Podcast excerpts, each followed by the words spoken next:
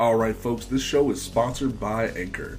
A while back, we switched over to Anchor as our hosting platform for Panel to Panel, and to be honest, it's actually been one of the best experiences we've had when it comes to hosting our podcast. A lot of people think making a podcast is super difficult, but Anchor actually allows you to record and edit your podcast all on your phone if that's what you want to do. Anchor even helps you get your podcast on Apple Podcasts, Spotify, and other places like that. That way you can get your podcast to a wide audience of different people. And the best part about it, it's totally free. So go ahead, check out Anchor.fm or download the Anchor app on your phone or through the App Store or the Google Play Store and check it out today. Now let's turn the page and get to this week's episode of Panel to Panel.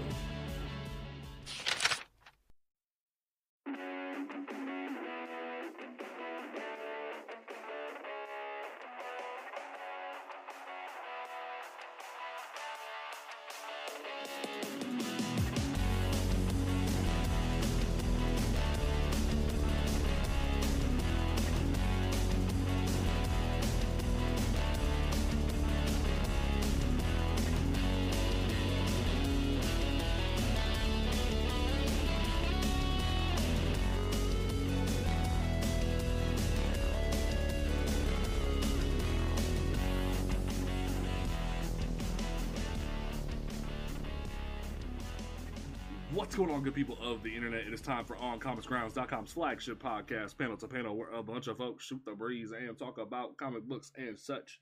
We are back once again, once again, where we're talking about all of our good comic book news and comic book topics, because sometimes we like to just talk about the comic books that we love and all that good stuff here on Panel to Panel. Don't forget that you can listen to this podcast on Apple Podcasts, Google Podcasts, Stitcher Radio, Spotify, YouTube, um, Pandora, uh, Audible and Amazon Music. Both of those apps are able to listen to podcasts now, which is awesome as hell. Um, and basically, anywhere you want to listen to a podcast, it does not matter. We are there except for SoundCloud because no one likes SoundCloud, and we will um, always be here. We we are kicking off uh, our 50th episode um, in, in, a, in, the next week or so. But this is our 49th episode, and we are so glad that over the past two years we've been making some amazing content off and on uh, due, to, due to scheduling and, and the virus. But we are here, and we are going to be starting 2021 with a bang, having several episodes throughout the weeks. And doing some amazing content because of things like uh, DC Future State and whatnot, different collabs we'll be having going on. But enough of that fun stuff. My name is James Portis. To my left, we have the man with the afro that is potentially going to going to war with Mary this evening, which is going to be hilarious to watch. Uh, we have Mr. Travis Tucker. How you doing today? Pretty good. Uh, been going to war on Destiny all, all fucking day. Same. so I'm ready. Jesus Christ. She, it's not like she's an Amankara or something. That's just rude. Um, anyway, um, we, we to my right, we have the woman who has been hyped for this movie for months and months and months throughout the delays, throughout the, the merchandise in the Kroger. She has been ready for this movie to drop. We have Mary. How you doing this evening? Travis, Destiny has not prepared you for this.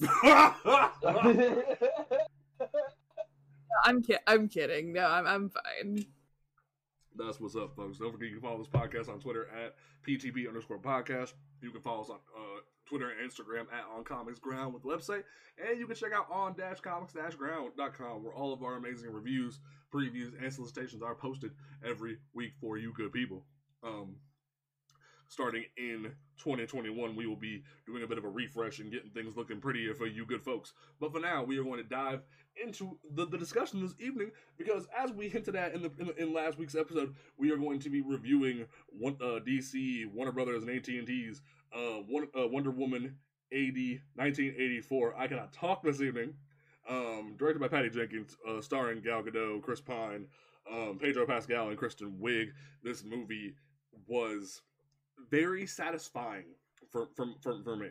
Like, um, I made it very clear uh, before we started recording that this movie was not the greatest thing ever. It wasn't like the worst thing ever. It was like it, it was very enjoyable. Like, the comparison I, I, I, said was I felt like I went to Applebee's and had myself a very nice meal. I didn't overstuff myself. Like it wasn't like I went to Red Lobster and had too many cheddar biscuits. Like I, I, I had a nice meal. It was very nice. So we're gonna go ahead and dive into this in, in our, our, discussions and whatnot. Um, Travis, what are your overall feelings of the movie before we get into the nitty gritty of things? Uh, honestly, I think, in my honest opinion, it was a great cast with a bad script. That's kind of where I sit with that, and it not mainly because of Maxwell Lord and his, his way he was used and how pivotal he was in literally every fucking part of this movie. Oh God, maybe it's my comic fanboy coming out of me because I kind of want him to get his neck snapped after Wonder Woman gets punched to the sun. but I, I, I think Maxwell Lord was probably my biggest issue with this movie. Okay, we'll dig into that in a few minutes. But um, Mary, what were your overall thoughts of the movie? I mean, it's a solid movie. I'm not gonna say you know it's a 10 out of 10 A plus. I gave it a 9 out of 10 in the review, but that's for a lot of personal reasons because I don't know if you boys knew this, but I really like Wonder Woman. Oh, really? No, I, I no, no way. I had no idea. And unfortunately, uh, you know, fortunately for me, unfortunately for everyone in my immediate vicinity, I have read a lot of Wonder Woman.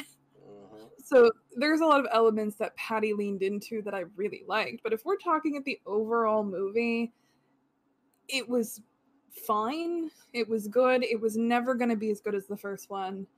Um, like Travis, I do think the use of Maxwell Lord was a little weird, particularly in his 80s introduction, because when he, w- he was introduced in the comics in the 80s, and when um, he was, you know, com- in the 80s Justice League comics, he was just a skeevy businessman. Mm-hmm. But when his post crisis, his post Infinite Crisis um, uh, iteration is so famous for one thing. You know, the only thing most people know about Maxwell Lord prior to this was that he got his neck snapped. Yes. And that, you know, there was everything with checkmate and all that stuff. So I think going back to the 1980s, where he was just a skeevy business guy who worked with the Justice League from time to time, I think that was a little weird. And see, I, I love how you bring that up because a, a few episodes ago, when I brought that up and my confusion of Maxwell Lord being the main pro- uh, antagonist of this movie, y'all gave me side eye. Y'all like, and I, and I, was like, wait a minute, hold up. Now I'm like, wait a minute, hold up. Like, hey, that, hey, that we easily could have, we could have received and lost Ted Kord in this movie, but we didn't. Yeah, no, like, it, it just. Was, yeah, go ahead, Barry. I was hoping he'd get a, he'd get his neck snapped, and I don't like that the movie set it up yeah, they did. They really big did. time. When he's standing in that thing, he's like, "Nothing can stop me." Blah ha ha. And Wonder and Woman's like, like, "No, I gotta run your leg, not your neck, motherfucker." I'm like, "Bah."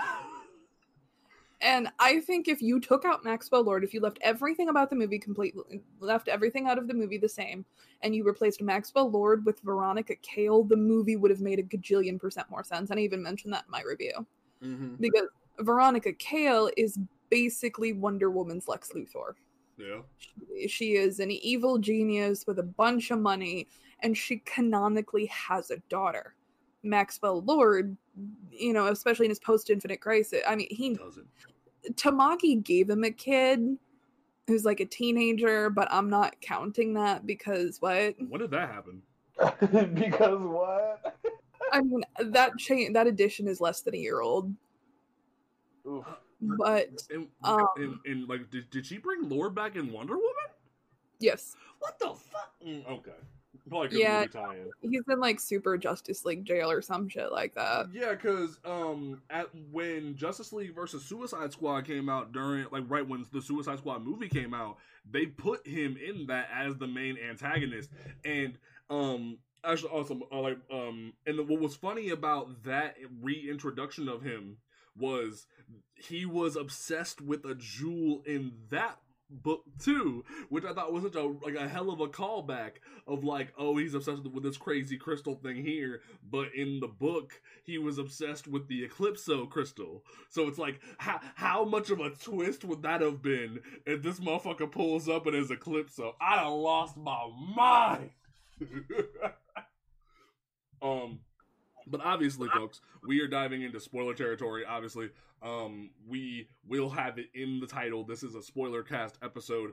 This is a discussion of the entire movie. Like, um, we apologize for those overseas who are not able to see the movie. We apologize to those who are not able to afford HBO Max, but the movie is readily available to people in the US. So we like, like similar to other releases like the the, the Marvel Cinematic Universe movies, similar to other DC Warner Brothers releases, we feel it deemable worthy to di- discuss this. So if you need to skip this episode, we understand. We hope you will still enjoy other episodes we have on our platforms and whatnot, but this will be something we discuss heavily. So thank you for staying with us, if you say, but we are going to dive in full spoiler territory as we already have started to joke about.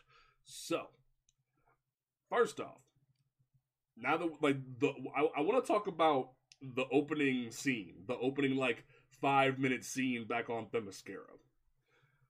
I really enjoyed it to a point because like and, and I, I forget who said it. There was there was a YouTuber I was watching earlier that said like the, it, it feels sort of tacked on as if like they had Robin Wright and, and, like the rest of the Amazons on contracts. They were like, screw it, let's film this. But at the same time, I enjoy it for what it is. And it loosely ties into the rest of the plot. And like obviously with Wonder Woman having Themyscira in the background is a good thing. But I really enjoyed this for what it was. And I, I, I don't know if y'all have any opinion on the opening scene, but like it was very enjoyable. I think they should should have chose a bit of an older actress for Diana because like her tiny ass compared to all these women and she's kicking all of their asses. I was like, "Wait, what?" but entirely like it was very like silver agey comical how she like slid down the hill and hopped on the horse. I really enjoyed that. Um I, I don't know like if either of y'all have any opinions on the opening scene. Um, I liked how it kind of set the theme for the rest of the movie and ultimately how the movie ended. Mm-hmm. Um though I agree that the whole like small eight year old child beating grown ass women in sports was fucking weird to me. like she was uh, shooting them arrow shots, and it was like, oh, Diana. Like, like, like you can even tell on like Robin Wright and um, Hippolyta's faces. They're like, oh, cool. It, it, it, was it was very shocking, and I enjoyed that. Um, uh, Mary, you are the residential Wonder Woman um expert. How did you feel about this scene? I mean, ironically, I think it either the interview either came out earlier today or yesterday that Patty Jenkins said that Warner Brothers uh, specifically wanted that scene cut, oh. and and Patty Jenkins told them to go to hell. Oh, because Damn. she she has enough because there was the Themyscira scene and then there was another scene that they wanted cut I don't remember what the second scene was off the top of my head, but they wanted both of them cut from the film, and Patty Jenkins said not no, but hell no, and they went yes, ma'am. Oh. I think um Themyscira was a very popular um part of the first movie because you know it's the Themyscira it's the mythical and even in reality it's the mythical home to the amazon so it has a pretty lengthy history and people are fascinated in it and you know who doesn't want to see an island full of gorgeous women but um there was a lot of call even after the first movie to reference Themyscira again specifically because it was um we saw it in justice league as well yeah. be that what it was i think i um connie nielsen has talked about that there's still a Themyscira scene in Zack Snyder's Justice League. Mm-hmm. So hopefully we'll see that expanded on a little more because it was just very Whedonified. Honestly, I don't know if it nah. was because if you look at how the shot in the trailer of like um Steppenwolf uh like getting to Themyscira, it's the same like big Coliseum central scene. So I don't know how much Whedonified that was. He cut he um he cut scenes from it because uh, do you do you vaguely remember in Justice League where Diana's fucking with the statue and they're like, "Oh my god, this ancient Greek temple got burned and shit." Yeah. It was um Hippolyta that fired the arrow. Oh. And um one of the cut scenes was Wonder Woman going to check it out and kind of being like, "Oh shit, apparently my mother's still alive." Oh. And so there's, you know, there's some expositional scenes involving Themyscira that got cut but uh, Robin Wright was a very popular figure in the first movie, and it was more of a people will be mad if we don't include this kind of a thing. And um, the little girl, Lilly Aspell, I think her name is, she's the same little girl from the first movie. So I think I think it's cute that they brought her back because um, apparently she and Gal just absolutely adore each other. It was it was just very cute. Oh, okay, that makes sense. In terms of you know the child beating the grown ass Amazons, she is, and I this genuinely pains me to say it, a daughter of Zeus. Yeah, yeah. Oh god, that hurt so much to say. I, I know. I, I understand your pain. Fun fact, um, do you remember the starting lineup in the movie where baby Diana's, you know, getting all ready and she looks over to the blonde woman on her left and the blonde lady's like, what the fuck? Mm-hmm. Um, Victoria and I pieced it together. That blonde woman is actually Melissa Benoist's stunt double on Supergirl. Oh. So I just I think it's fun that she kind of got to expand out into other DC properties. Sweet and Victoria did uh no, I think I made the joke to Victoria that they were letting Diana win because you don't want to beat the princess. That's probably why the two girls at the end when they threw the, the um the javelins, they're like, yeah, like like Robin Wright grabbed her at the end, and it felt kind of like, damn, you just robbed this girl of everything. Because for me, that scene, it didn't feel like she cheated. It felt like she was trying to find a way to still stay in the race. That's why when um when Robin Wright's like, yo, you cheated, I'm like, wait, wouldn't that show like initiative not to just give up more than cheated. Like the horse kind of said, "Screw you," because you got knocked off the thing by a bush. Like it bothered me that they just said, "Like no, you cheated." I think it, it did feel that way. Like they were just like, "Oh yeah, she's gonna win," and then she gets taken out, and like, "What the fuck? You cheated? Where? Where? Where did she cheat?" I think I think, and you know, kind of uh, looping back to what Travis said, um, I think it served very well as a framing device for the narrative of the film and the overall tone.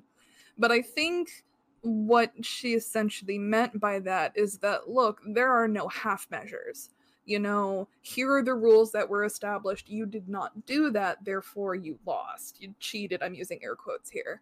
And I think that ties in very heavily to Steve. That you know there are no half measures there. You mm-hmm. it's one of those decisions where you have to make a black or white choice.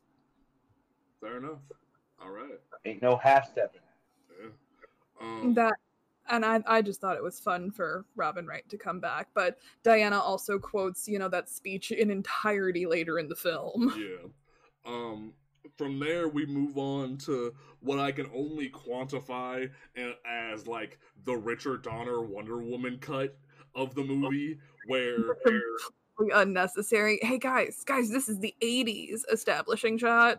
Well, no, not uh, even that. More like, uh, like yes, the, the '80s reference, but also like it felt so much like like Richard Donner Superman with the how like the Silver Age camp of throwing the girl over into the teddy bears and like wrangling up all the bad guys and moving super fast. Like it felt like that classic superhero type of thing, and I really enjoyed that. But just the op- the whole like more present opening shot where Diana's kicking the like the butts of all the robbers and whatnot, and that was really cool. And I love how um and I hate to make this reference, but I love how like like the one dude in the robber team pulled the Michael Jackson and just hung the girl over the like the balcony.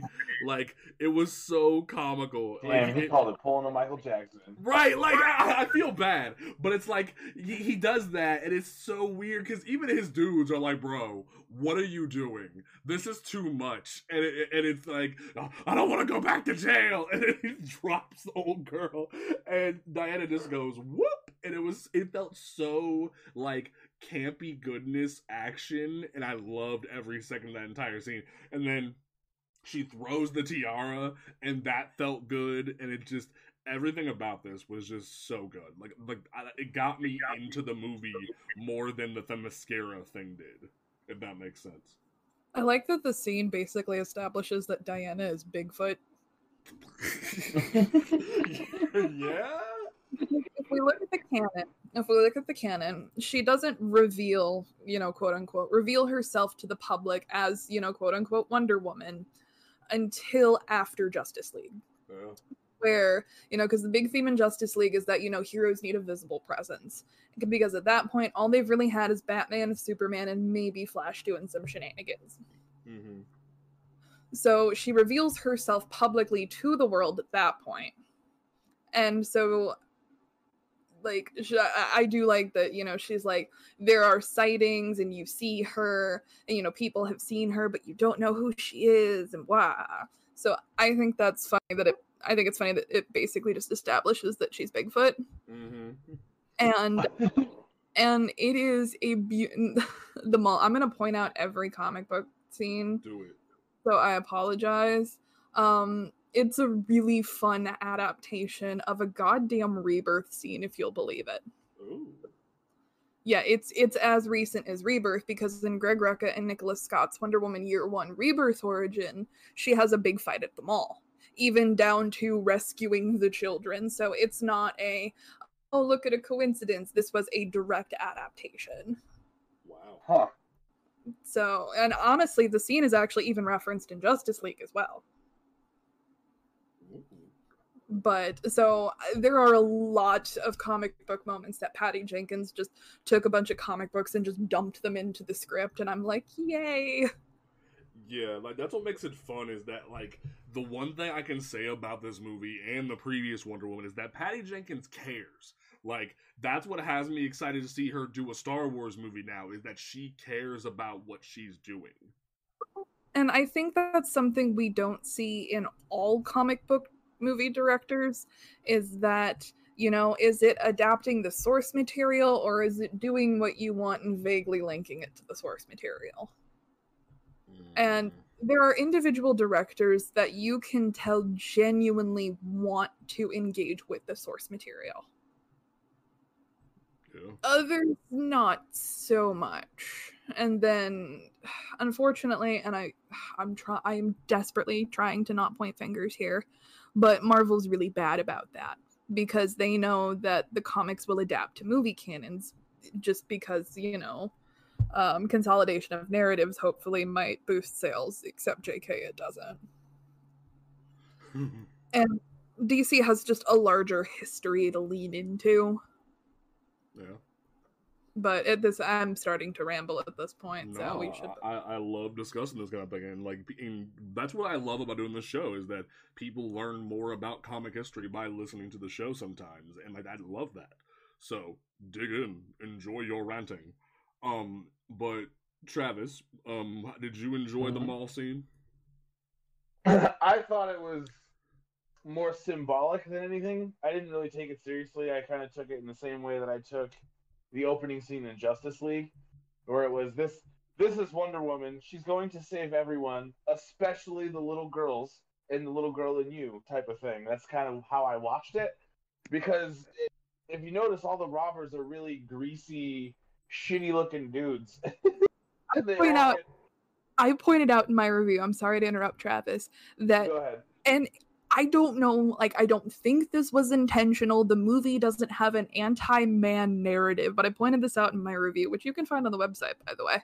Um that every other man almost every other man in this movie that has a direct impact on the plot is a fucking scumbag.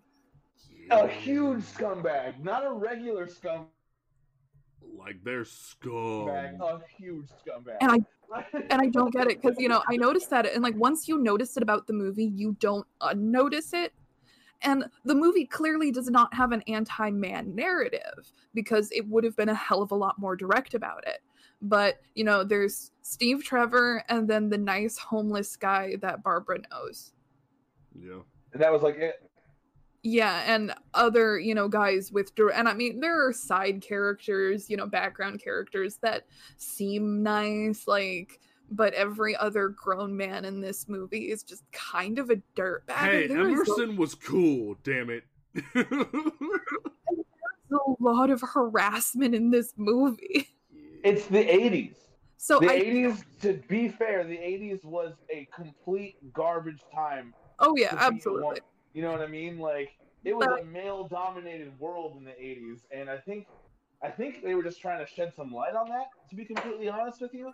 And I think Patty may have been overcompensating to the feminist critiques of the first film. Uh, That Possible. the first film and this inherently isn't a bad thing. I don't read it as a bad thing, but I know a lot of people did that there was a very heavy focus on men in the first Wonder Woman movie. And that was a specific thematic choice because Diana had to decide whether or not Man's World was worth it. And she ultimately decided that, you know, because the Themysciran propaganda about men is pretty, hey, they're kind of all terrible. And if you look at the Amazons in isolation, that does make sense. They were, you know, enslaved by Hercules and shit. Or Heracles, excuse me. mm, So, and George Perez did some stuff that the Amazons were reincarnated women who had been brutally killed by men. damn. So there, there's kind of just it's not anti-man, it's anti the guys that are douchebags. The anti shitty men. Exactly. And you know, it's it's more about bringing light to issues like you you know, harassment, assault, things like that. And that was a heavy narrative for the 80s to have. Yeah. but um a lot of women were a little frustrated that you know the first wonder woman movie she's the world's biggest lady superhero all this stuff focused on the dudes that she was hanging out with it's a definite it's a thematic choice that worked in the film but a lot of people were a little you know oh okay about it. So i'm wondering if it was partial overcompensation. She's like okay wait a minute um you know and she you know she was very blunt about the first film. She's like look i didn't set out to make a quote unquote feminist movie. I set out to make a movie that people would enjoy. And most people are like yeah and it worked but unfo- you know not unfortunately for me obviously because you know lady um, there is a certain degree of feminism that you have to bring into wonder woman and i'm not talking pop culture feminism. Uh, just a lot of like genuine you know dialogue that has to come in with wonder woman. Yeah. and this wasn't poorly done. It was actually just kind of funny. Because again it's not obvious but when you notice it you're like wait oh shit. Yeah. so so i appreciate that she at least brought that in without making every guy in the universe seem like a douchebag which you know there's typically you know it's one or the other. I, so she found a nebulous area. I, I am I am waiting for the for like the first like shitty gatekeeper dude who's like, oh, this movie endorses the abuse of men because of the scene where like Cheetah's just beating the shit out of the dude. Like I'm waiting for that to be a thing. He was a sexual predator. Yes. I, I, I, I have already seen it. No, you're lying. That's- oh my oh, god. Oh no. I'm that not. fucks me up because like that part to me, and I men are trash. I will say that on this podcast. I am them. I'm the straight here. Let me tell y'all first. Men, straight men, are fucking trash. So Kristen Wiig's moment in that scene was she was no longer the damsel in distress that needed to be rescued. She now had the tools that she needed to survive on her own. Yeah, maybe she was a little brutal, but that's kind of that's kind of the way the world forced her to be. You know what I mean? Yeah. It wasn't it was like if it was the first encounter and she had that ability, I'm sure it would have been just a shove and a walk away. But he'd already tried this before, and now she's feeling powerful after being powerless. So what do the powerless do when they get power? They flex a bit. You know? And like it definitely felt deserved like especially when he like goes yeah i remember you. Let's go for round two. And i'm like nah man like nah, where you, were we? Yeah like, no nah, like you need to get your ass like handed to you dog and then like i felt bad for the homeless dude who pulls up after the fight. And he's like yo barbara what'd you do? And, he, and she's just like don't worry about it and i'm like man like you mind your business. like mind you know she said to mind your business and like it felt kind of like like i, I don't i don't want to read too much into this because like I, I know that's not what patty meant by it but like it, it kind of radiated that like black folks need to mind their business from a white person's perspective and i, I didn't want to look at it that way but just the, the tone in kristen wiig's voice had me like mm, i don't like that but it, it's the 80s i'll let it go um but moving on think- oh go ahead mary go ahead I think from Patty Jenkins' perspective, that's probably just a coincidence. She doesn't really do deep meta, you know, meta commentary in terms of politics. She didn't even do it in Monster. Oh, she's okay. very, she's very direct. Um, don't watch Monster. Okay. it, it, it is a very good movie, but it is a very brutal movie. I have seen it once, never again. Okay. Fair enough. It's about it's about a serial killer who was violently assaulted. Aileen Wuornos is a real life is a real world serial killer, violently assaulted. Oh. And we see that, and Patty really went all in with that one. All right. Um. Anyway, rambling. No, you're fine. Um. Good, good advice. I, I didn't know it existed. Um. So I want to talk about before we get into like like the like the streamlined plot itself uh, like any further. I want to talk about Maxwell Lord because we already hinted at the conversation, but Maxwell Lord is a very interesting case where. For, for a quick history lesson for those who don't really know much about him, in the comics, he before the Crisis on Infinite Earths sort of fixed him, um, he was canonized as just an up and coming businessman who wanted to do some businessman type things. He was kidnapped by aliens. He was given superpowers by those aliens. What? Invasion. Huh? Oh, you cut out. Invasion. The oh, the oh, oh. Dominator. Oh. Yeah, the Dominator's yeah. invasions. For if you need a reference to the CW, um, he was kidnapped.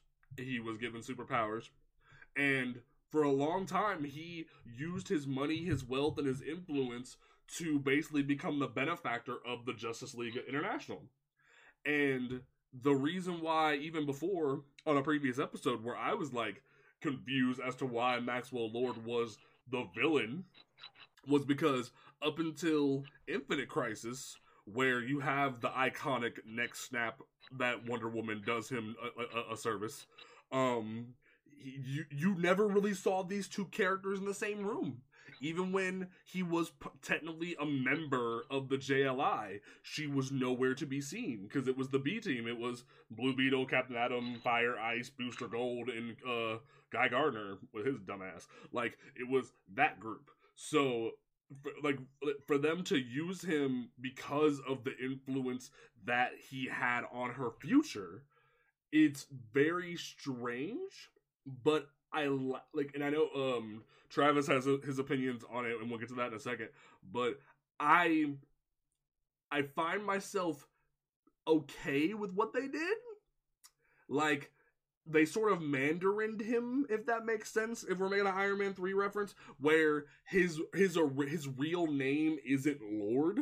So if randomly in a few years down the line, when we get another Justice League movie or what have you, where they want to reuse Maxwell Lord, they can. I don't think they will, but they have the option to. Or if the TV shows want to use them, he can.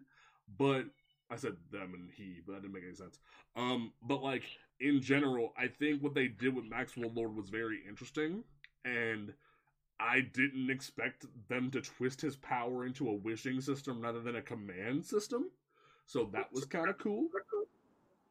So uh, he's he's not gonna pop up on TV anytime soon, um, unless Supergirl does a thing because um, it, I mean, and this has been a while since season one of Supergirl when it was on CBS, but he was actually the primary antagonist. Oh. In the very first season of Supergirl, uh, he was actually played by Peter Facinelli. Oh. Yeah, yeah. I mean, Peter Facinelli did a good job, but that was more evil business. You know, he was still a businessman, but more in line with the post uh, Infinite Crisis evilness. Okay.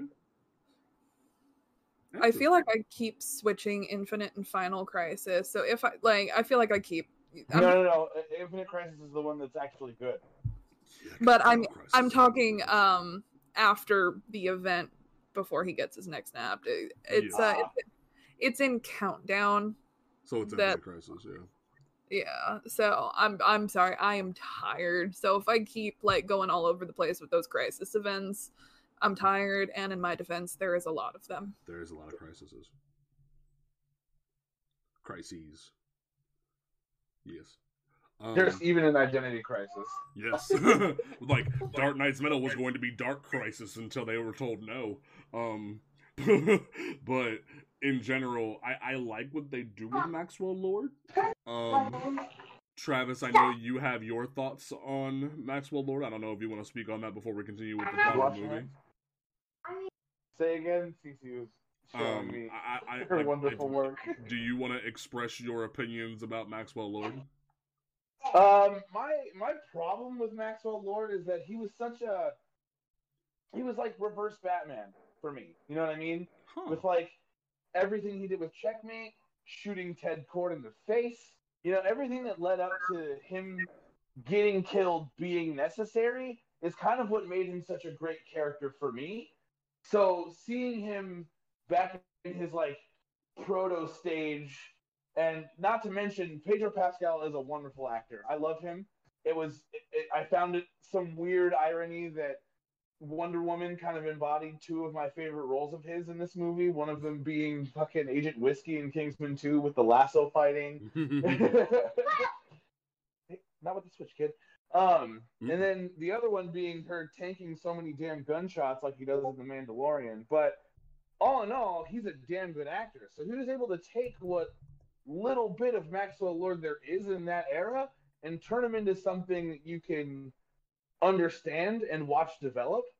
But on that same hand, with him just being the skeevy businessman, his his wants were simply greed based alone.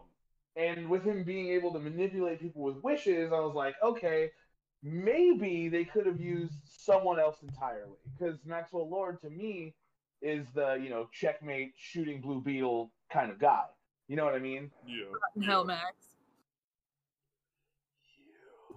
So I don't. See him as the the uh, how do I put this? The the coked out Wolf of Wall Street with magic.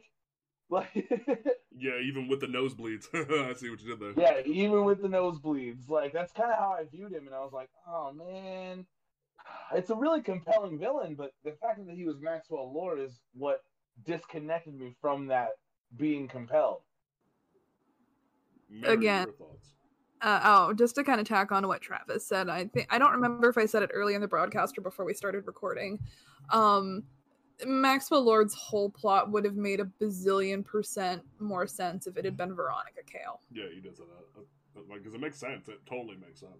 And I mean, and you know, particularly since Veronica Cale canonically has a child, that you know she we have already seen Veronica Cale multiple times do anything to protect her kid even if it means working with Wonder Woman whom she hates with a fiery passion of hellfire. Yeah.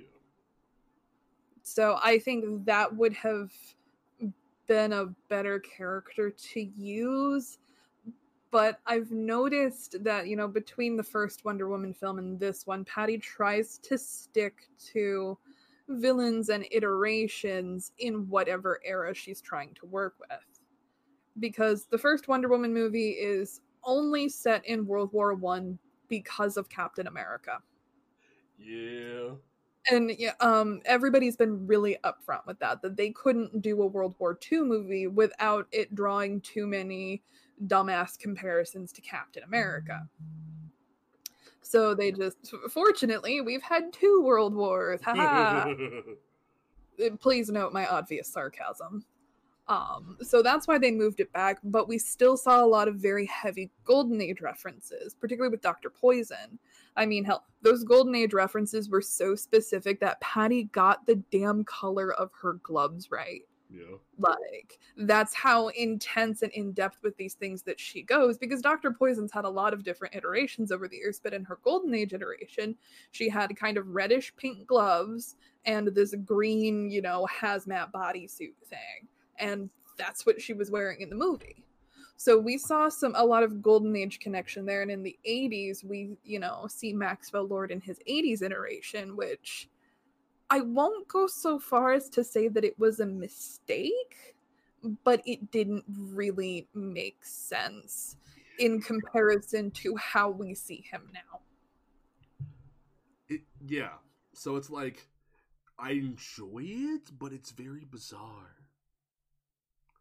Um so I I, I, want, I, want, to know how y'all want to proceed this because we can go play by play for the rest of the movie, or we can just talk about the character, be, like the characters, and then like working our, our thoughts on the movie throughout that. I think talking about the characters and kind of how they relate to the larger plot might be easier. All right, all right. Well, then let's kick it back off with Cheetah because okay hold up i gotta get all my knives out because i'm gonna have to shank some people oh no i'm not i'm not i, I loved this and I, I will say that i like kristen wiig I, I knew oh. I knew there was something boiling in you ever since you were that girl at Target on SNL. Like, like, like, like you you've been waiting for something like this, and damn, if you didn't bring it, like Jesus.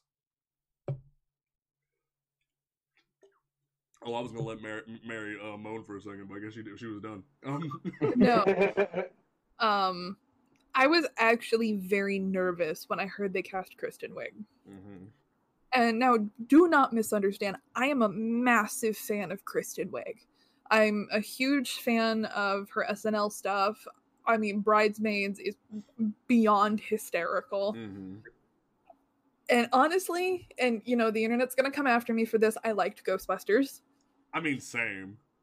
Honestly, um, an easy way to reconcile it with everyone is just consider it Ghostbusters for lesbians.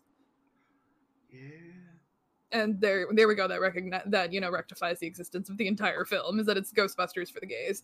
Um, so and you know in everything you know in in most of her body of work we've seen you know kind of that funny gal aspect and, you know, there are more serious moments that we've seen bits and pieces of, but I mean, we're talking about excuse me, uh, we're talking about the most sinister iteration of Cheetah. There have been four different cheetahs, and Barbara Minerva is the most pervasive. You know, she's the most popular. And Barbara is downright fucking evil. Mm-hmm. At, I mean, they kind of lightened her up a bit in Rebirth, and that's you know hell even that whole friends to enemies thing that diana and barbara has going on have going on in the film that's actually from rucka. So there's a lot of greg rucka in this movie. Hmm. but um so that's actually a rebirth edition in perez barbara's just evil. But um so i was i was honestly i was a little worried because i'm like look you know she can do barbara and you know that's why we see Barb as kind of the lovable klutz. That's a very Kristen Wiig, you know, archetype. But the term I use is cheetification just because it's a funny word I came up with when I was writing the review. that White House fight. sorry, my uh, I'm all stuffed up today. But um, that white that fight at the White House when she just kind of steps in and she sheds every single you know piece of that you know levity funny girl aspect. And just mm-hmm. you know so we see you know kind of the rucka barbara to straight perez cheetah just dropping that and picking up that sinister nature. I was blown away. Yeah no like there's the moment like when they go to see the like the mayan hobo dude and she has like the really thick cheetah overcoat on and then you see her like literally shed that when she shows up to the White House. That's gone. She's just wearing a really more like tight like jacket and you see the look on her face has altered. You see that she's like almost symbolically let go of her past as a comedic actress and has just come in ready to swing and throw hands. And it's like, yes, I want this. And her tone, her stature as she's walking in, like she literally just like just shows up and just yeets Diana and Steve across the room, which I thought was just glorious. And then when they got the guns on her, she just like jumps up in the air and it just bolts down the hallway, and it was just yes, all of this. But then there's the moment at the end of the movie where like uh, Pedro looks at her and goes, "What do you want?" She's like, "I want to be an apex predator." I was like, "Oh, that line, oh." That line is so beautifully delivered. Yes because I mean that line is pure Perez, and you know she kind of does that little whisper speak. I want to be an apex predator, and I'm like, yes, give me that. Mm-hmm. Uh, that line was brilliant, and then in the fight with Cheetah at the end, you know, we're talking full cheetification. where Diane is like, "You have to renounce your wish," and she goes, she kind of growls and says, "Never." Like that. Ah, uh, ah, uh, that is peak Cheetah, and I love it. And then like, there's there's still that moment where she goes, "You're still patronizing me," which I will say. That line right there speaks to I think the only shortcoming of um like uh Barbara's arc is she sort of shows up with the like I, I, the best way I can describe this is the Jamie Foxx of the uh, Amazing Spider-Man 2, where it's like you're the nerd, you're like the like the walking in klutz, but like like you just showed up, you were hired four weeks ago apparently, but then bro, like, the the Pamela Isley in the yeah yeah yeah yeah yeah like like like, like she should have been here like she like, like she should like, like like what what'd you say there I was gonna say in regards to Travis's joke, um, it is such a comic book movie trope to have like the nerdy glasses type turn into the badass. I fucking love it. Yeah, no, like, that was one of the biggest criticisms that that was a thing, but I was cool with it. What bugs me is that um she wasn't there longer. Like I feel as if if like if her and Diana would have had more of a working relationship beforehand and it wasn't just like after the second day of knowing her, I to be just like Diana. I was like, wait, hold up, hold up. Like it felt more as if it should have been something that oh, she's always seen Diana at work, she always admired her, and then she finally gets recognized. That would have been the best moment. But other than that, I have no complaints. Like Cheetah was handled greatly other than that. And there's the moment at the end where everybody renounces their wish, but Kristen Wiig doesn't say it. She's like regressed because of Pascal giving up his stuff, but like she doesn't say she fully uh, renounces it. So it's like, did Patty just sort of like put her on the shelf for later? Like she has said recently um i think after the fast track warner brothers announced almost immediately that wonder woman 3 was being fast tracked. Yes. And patty made an offhanded comment about how maybe cheetah will come back. Yes. i and, really hope she does honestly. And i mean i think kristen wiig she didn't like kristen wiig is the major performance of the film Definitely. Fact. Like a lot of people were saying that like she was wasted. No, no, like Cheetah works her ass sure. off here. I I would have preferred to see a few minutes shaved off of a few other scenes to have an extended fight with Cheetah. Yeah. I mean, don't get me wrong. What we did have was just beautiful because um I know parts of Kristen Wiig's costumes were actually practical effects. Really? Because um I'm the the face the face detailing. I think she's wearing fake teeth. But Patty was very upfront about the fact that the majority of this film was actually practical effects. Oh wow. And unfortunately, you can kind of see that with the flying bits that it, it looks kind of cheesy. that's fine. That's fine. But, you know, yeah, all the explosions, shit smashing into each other, at least a decent chunk of that was practical effects. And I'm a huge fan of Guillermo del Toro, so uh, I'm always for more practical effects. Most of. I love practical effects and stuff. That's why I like the older Star Wars stuff still rings high for me, is the pride the use of practical. Um I think the fight with Cheetah speaks really highly to me because um there's that that really annoying um new 52 justice league quote from diana that like the, mm. the like like the really hardcore neckbeards like to use thinking that diana's just this hard ass where she's like like you you and bruce keep having your villains come back because you never deal with them I deal with my villains. What she meant by that was that she tries to befriend or heal her villains so that way they don't keep coming back. And there's that moment in the water where like she's trying to tell Minerva, Barbara, yo, give this up. Like you don't need to do this. And Barbara still sees her as the chick who patronized her unintentionally and she's just like never. So Diana's like, all right, and it's like shoves her in the, the, the water, and it kind of felt like the symbolic next step in a way, where she's like, I don't want to do this, but I'm gonna do it, and it just, mm, it it broke my heart a little bit. I thought it was funny where she was just like, ah, daughter of Zeus, this electricity's not gonna do shit to me. So no, like it just but just the entire Cheetah arc was so well done for me. Um, Travis, do you, oh, go ahead, Mary.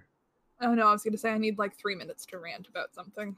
Okay. Um, before, before we leave the three minute rant, um, Travis, do you have any uh, other opinions on Cheetah?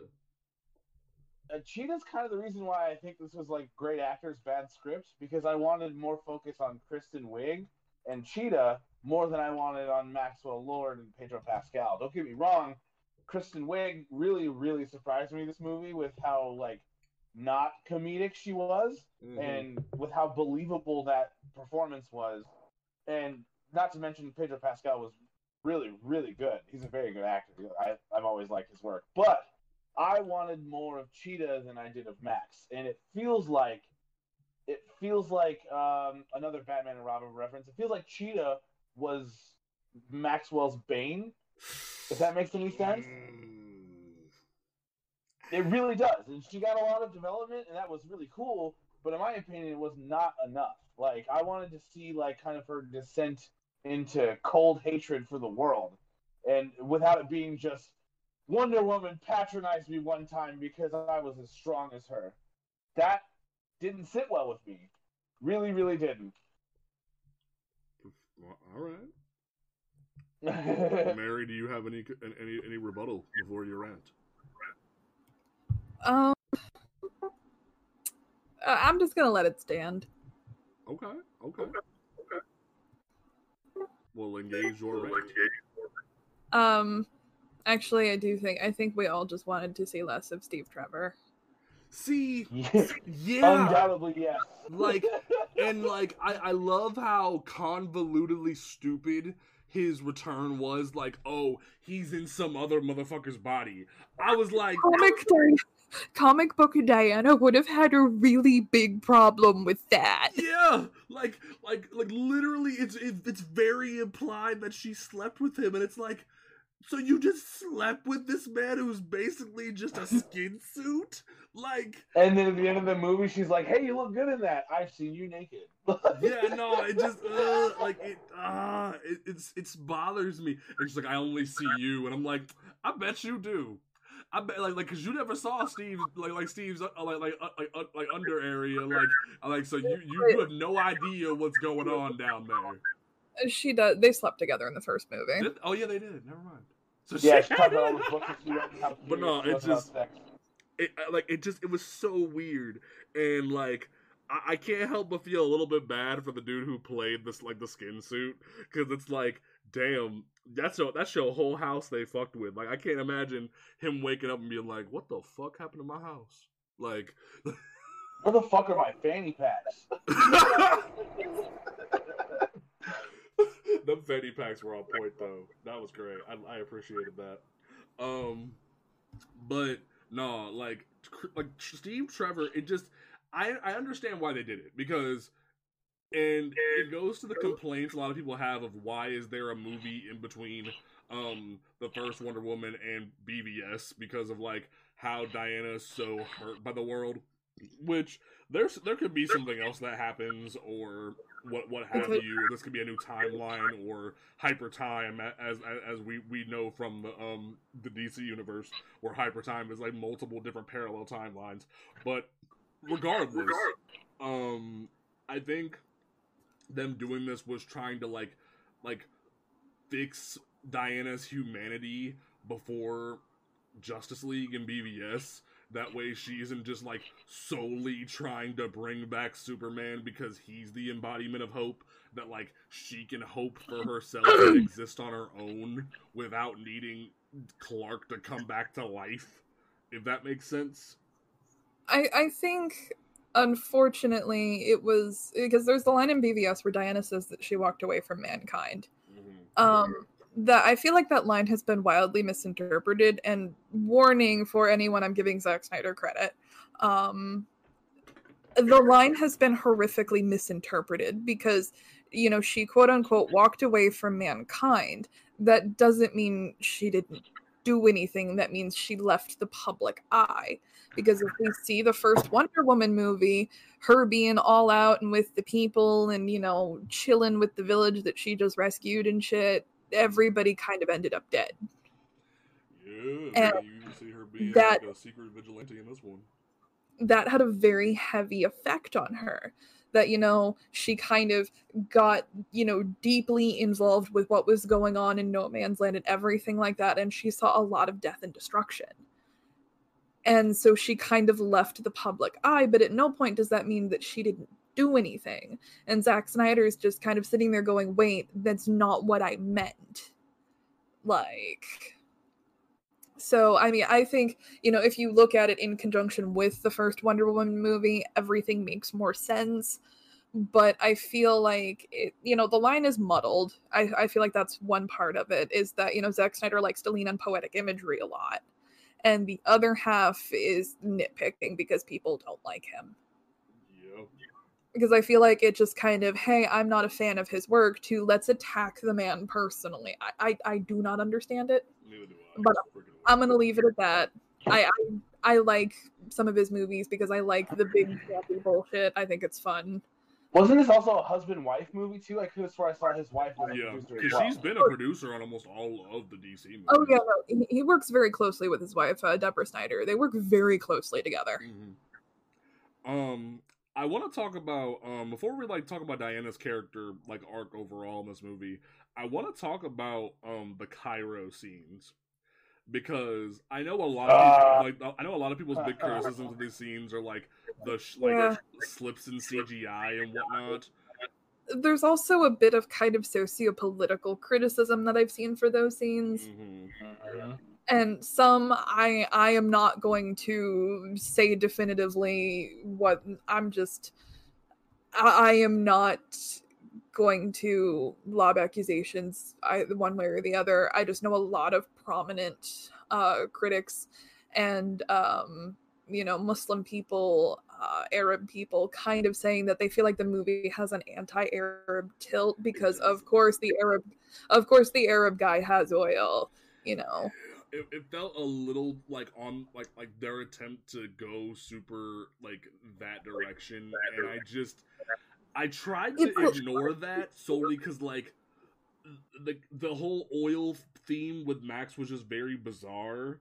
But I, I, I just it was very weird how they're like I, I want to retake back my land and it just like, why why like why I'm not gonna lie uh, that that specific like Cairo part it just I'm just gonna be the one to say it uh, that Islamophobia felt like Back to the Future's kind of Islamophobia kind of shit. You know what I mean? Ooh, that's a good reference.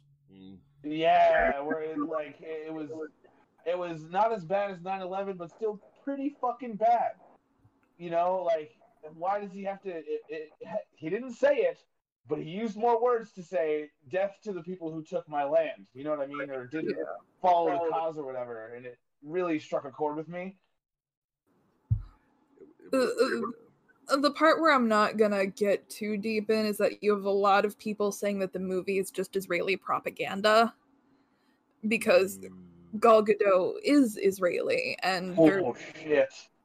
Yeah, that's um that's really heavy and she was, you know, um after you turn 18 if you're Israeli, you have to I believe men have to serve 4 years in the military and women have to serve 2 don't quote me that's just what i think but i know it is um compulsory military service so diana diana jesus christ gal gadot was an israeli soldier because you have to be mm-hmm. I, I don't know if there's a conscientious objector clause. I'm not sure, but if you're an Israeli citizen and you turn 18, you have, you know, uh, there are several countries where you have to um, be in the military. So you know, a lot of people will point out that she was a soldier at one point, it, but that's the only caveat is that kind of okay, but you have to be. Whether or not, like, I don't know enough about Gal Gadot's personal belief system to say what I think is going on there. That's Nor is she very public about that either. Yeah, I, she she said something stupid. I think in like 2012 or 2013 and even then oh. like since then she's been very non like speaking on that to make sure that her her public work is focused on trying to make wonder woman a symbol she, she has addressed it later on and the answer she gave was something to the effect of, you know, playing Wonder Woman has really uh, shaped and changed the way she looks at things, which, you know, playing a character like this, I imagine it would. Yeah. And now she just really wants a peaceful solution. That, you know, she doesn't want to see a lot of fighting. She wants to see a peaceful solution, which is uh, very basic, but also very non committal. And that's. That's a lot but whether I'm not going to say, you know, one way or the other if I think the the movie is Israeli propaganda or if it's, you know, radical Zionism. It was just very weird to throw in. Yeah. Like, like the whole movie, like I don't, I don't want to make this kind of reference, like, like, because I don't mean it to be that kind of thing. Like, it felt sort of the detour that um Star Wars, uh, the uh, the Last Jedi took, where it was like, yeah. like we're gonna we're gonna divert over here to Cairo, and it's like you didn't need to go there. Like it didn't need to be an Egyptian artifact. It could have been a Greek artifact. It could have been with this, like with that. And like it just it felt very strange that you needed to go to Cairo to fight Pedro. Like you could have went anywhere else, but you chose here and then included that information. And like yeah, he got the security team out of it, but why it just it was very strange. I, I know there was a lot of people laughing and making cracks about how she used the lasso to save the kids but uh, it, it, it's it's an action movie. It's a superhero movie. What are you gonna do? But it's a I, magic. It's a magic rope. It can do whatever the plot needs it to do. Yeah. There, there, there are no arbitrary limits on the lasso. She's broken. You know, it's an unbreakable lasso, but in side stories, we've seen her break pieces off of them and give it to a little boy who wanted to be Wonder Woman. Like, mm. wow, that is a really obscure reference, Mary. Um. it's a Gail Simone story where a bunch of kids are playing Justice League, and this little boy wanted to be Wonder Woman, and I think he has like paper towel wrist, you know, wrist bracers. Nice. And it's very cute. And the other kids are like, "Ew, you can't be a girl." Bleh. And Wonder Woman just kind of pops up and goes, "Hey, what's going on?" She looks at little boy and says, um, "Here," and she snaps a piece off of the lasso and says, "Here, you can have a lasso, and if they want to tease you again, give them this and make them say what they really think. Whatever. It's very cute." So it's like I I I feel as if people need to like quit reading so much into this and just enjoy the fact that it's a good ride. And like I, I love the like the, like I love how fast Diana sort of just changes into her Wonder Woman outfit in the car. Like it, it felt sort of like a, like a, like a semi spin. Like hey Steve, wait here, and she's like goes off. I love that moment so much. Look, if we're gonna do a cheesy costume change, commit to the goddamn spin. I, I, don't. I don't think they want to. I think they keep avoiding it specifically because they don't want to like like go over the hill with it. It's kitschy, and I think you know you want to avoid some of the kitschy stuff, like you know the mid-credit scene, if you will. We'll get to that. if they had touched on that in the film, I think it would have been been a little bit of a oof, did you really just do that? But um you know, actually, fuck it. That mid credit scene is something I want to talk about. Yeah, well, no, we're, we're gonna get to the mid credit scene. I want to okay. like talk about um like Diana's arc real quick, and then we will dive okay. into that mid credit scene. Hold up, I never got my rant. Give me a second. All right, go ahead, rant. Do it. And I, honestly, I think that this actually serves as a lead in to uh, Diana's arc actually you know as i sit here and think about it i don't want it to seem i just want to acknowledge that i'm not being dismissive of people saying that the movie has elements of islamophobia or is israeli propaganda. I'm not being dismissive. I'm saying that i don't know enough about these situations. I am not educated enough in these situations to kind of say one way or the other. Obviously i the the whole egyptian arab has oil scene. It did make me incredibly uncomfortable because it felt like a needless jab and look russia has oil too. It's the you know it's it's the waning days of the soviet union. They could have done something there.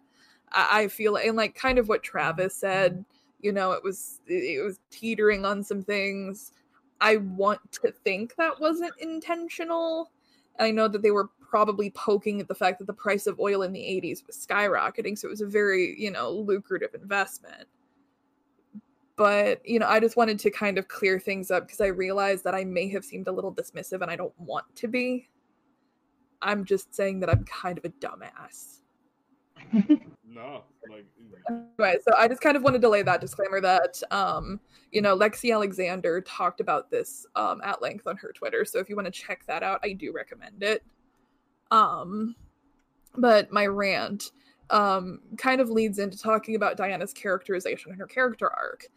That the damage that some writers have done to her character is irreversible. Geoff Johns obviously being the biggest one. James Don't Hurt Me. Scott Snyder hasn't helped. I, um, I, okay, hold on, hold on. Scott, Scott Snyder fundamentally he fundamentally does not understand the character.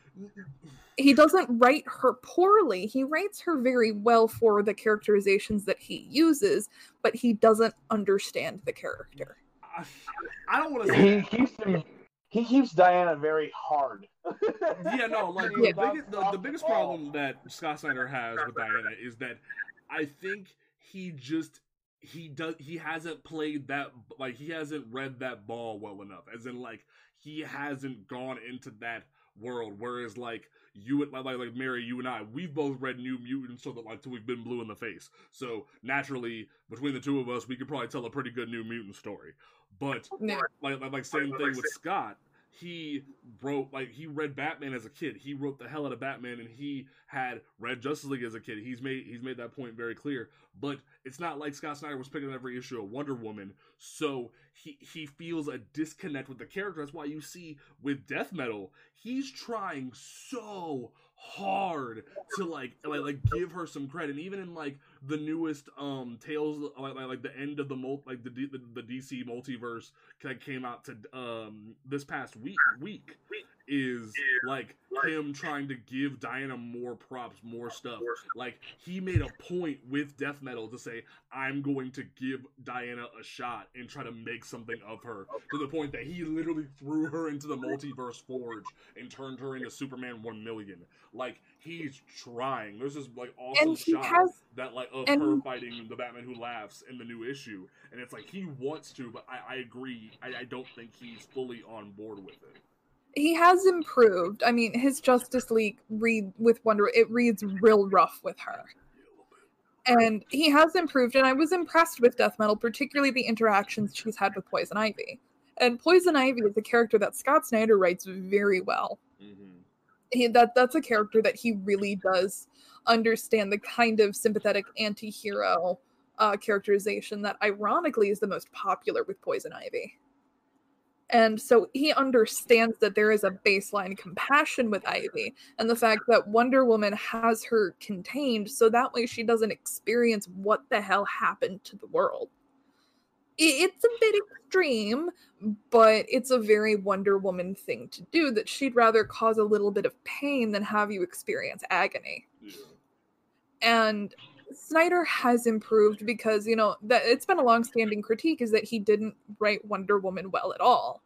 And that's a critique that's been going on for a long time, and it shows that he's been paying attention to it. Uh-huh.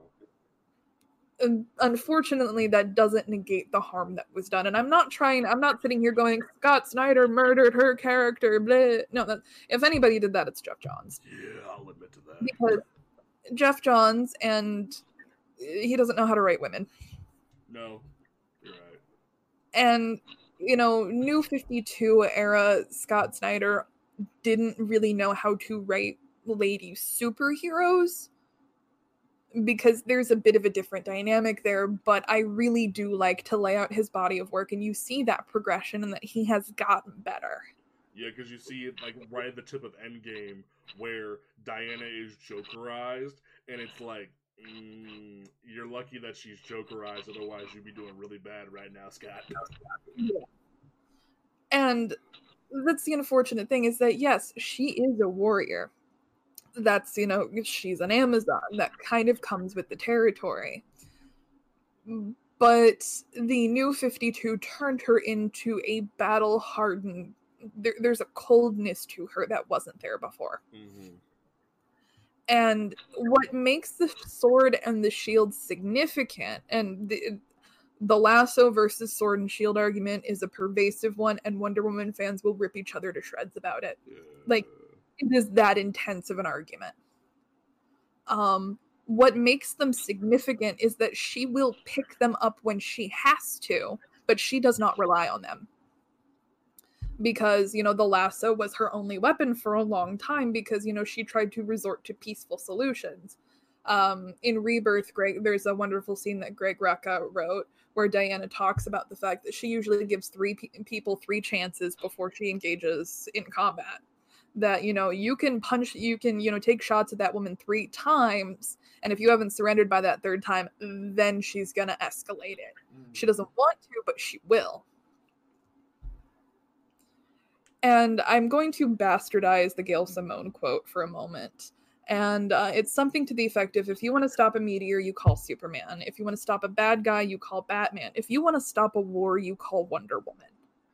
Wow. And that's and that's not, you know, hey, she's gonna come kill everybody and whoop everybody's asses. No, that means that she is going to put a stop to it by any means she has to you know, if she's got to wrap dudes up in the lasso and expose them to, because the lasso can do pretty much anything you can imagine. Mm-hmm. You know, she will talk you down. She will try to engage through peace, but if she can't, then she realizes that, a la breaking Maxwell Lord's neck. Yeah, that like she had no regrets about that. She did what she had to do. So, like, and there's that shot after she breaks the neck where Superman's just like, "What the fuck?" And it's like, "No, I did what I had to do. Let's not forget, she also slit Superman's throat to do that. So yeah. and that that's actually a prime example of that narrative is that you know what sets her apart from Batman and Superman is that uh, if we look at it in blank term in in base terms i'm you know take a lot of the extra stuff out there is, and this is partially a personal belief and it's partially a philosophical one, there is a certain degree of irresponsibility that comes with Batman and Superman. That they will not do everything in their power to keep people safe. Because sometimes some people just need shot. If that, you know, some people, some bad guys just need killed.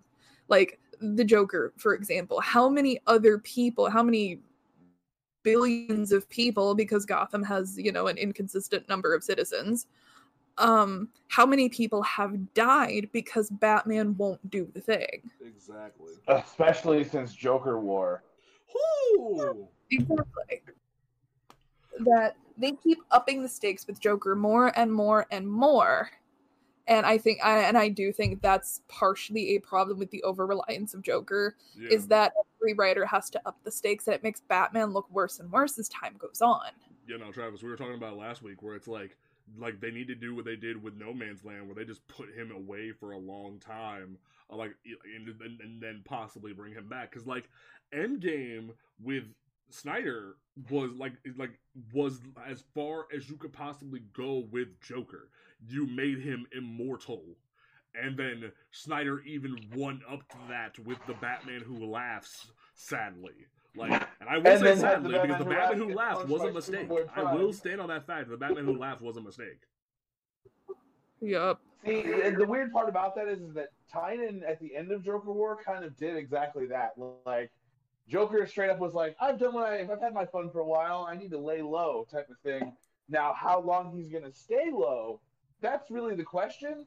But the, movie made, kind of, the movie made the dynamic to where Batman's going to let him die. Hopefully, I, I say that gritting my teeth and holding my breath. And, and I think that's a big problem. That the more they raise the stakes on Joker, the more Batman begins to look irresponsible. Mm-hmm. Because how many people, and this is a bit of a philosophical question, but how many deaths is Bruce indirectly responsible of because he wants to maintain his personal morality? And you know that that like I said, there is no right or wrong answer to that question. it's kind of it's a philosophical thought experiment, in my opinion. Is that you know is he irresponsible for doing this? And you know that kind of ties back to Wonder Woman killing Maxwell Lord she did not want to, but she did because she had to. And those moments. What worse would he have done? he was ready to like just ruin everything, and like there's yeah. that moment where she ties the lasso around him, and he's like, "What can we do to stop you? You have to literally kill me, dog. Like I'm gonna keep going." And it's like, "All right, fine, crack." Like it's the blank look on her face. You know, it's a you know kind of a grim look that she knows exactly what she is doing. It was televised all over the world. She was a UN ambassador at the time. Themyscira was completely tossed out of the United Nations for it. Mm-hmm. Um, Batman kicks her out of the Justice League. Superman, you know, we yep, see yep. super we see Superman's immediate reaction. He's like, "What did you do?" And you know, she's sitting there kind of like, "Bitch, he was gonna make you kill a bunch of people. I saved you." So not only did you she punched into the sun. Yeah. So not only did she stop Maxwell Lord, she saved the people that Superman would have killed, but she also saved Superman. Because the mental anguish of Superman having killed even one person, even one innocent person, would be too much for him to bear.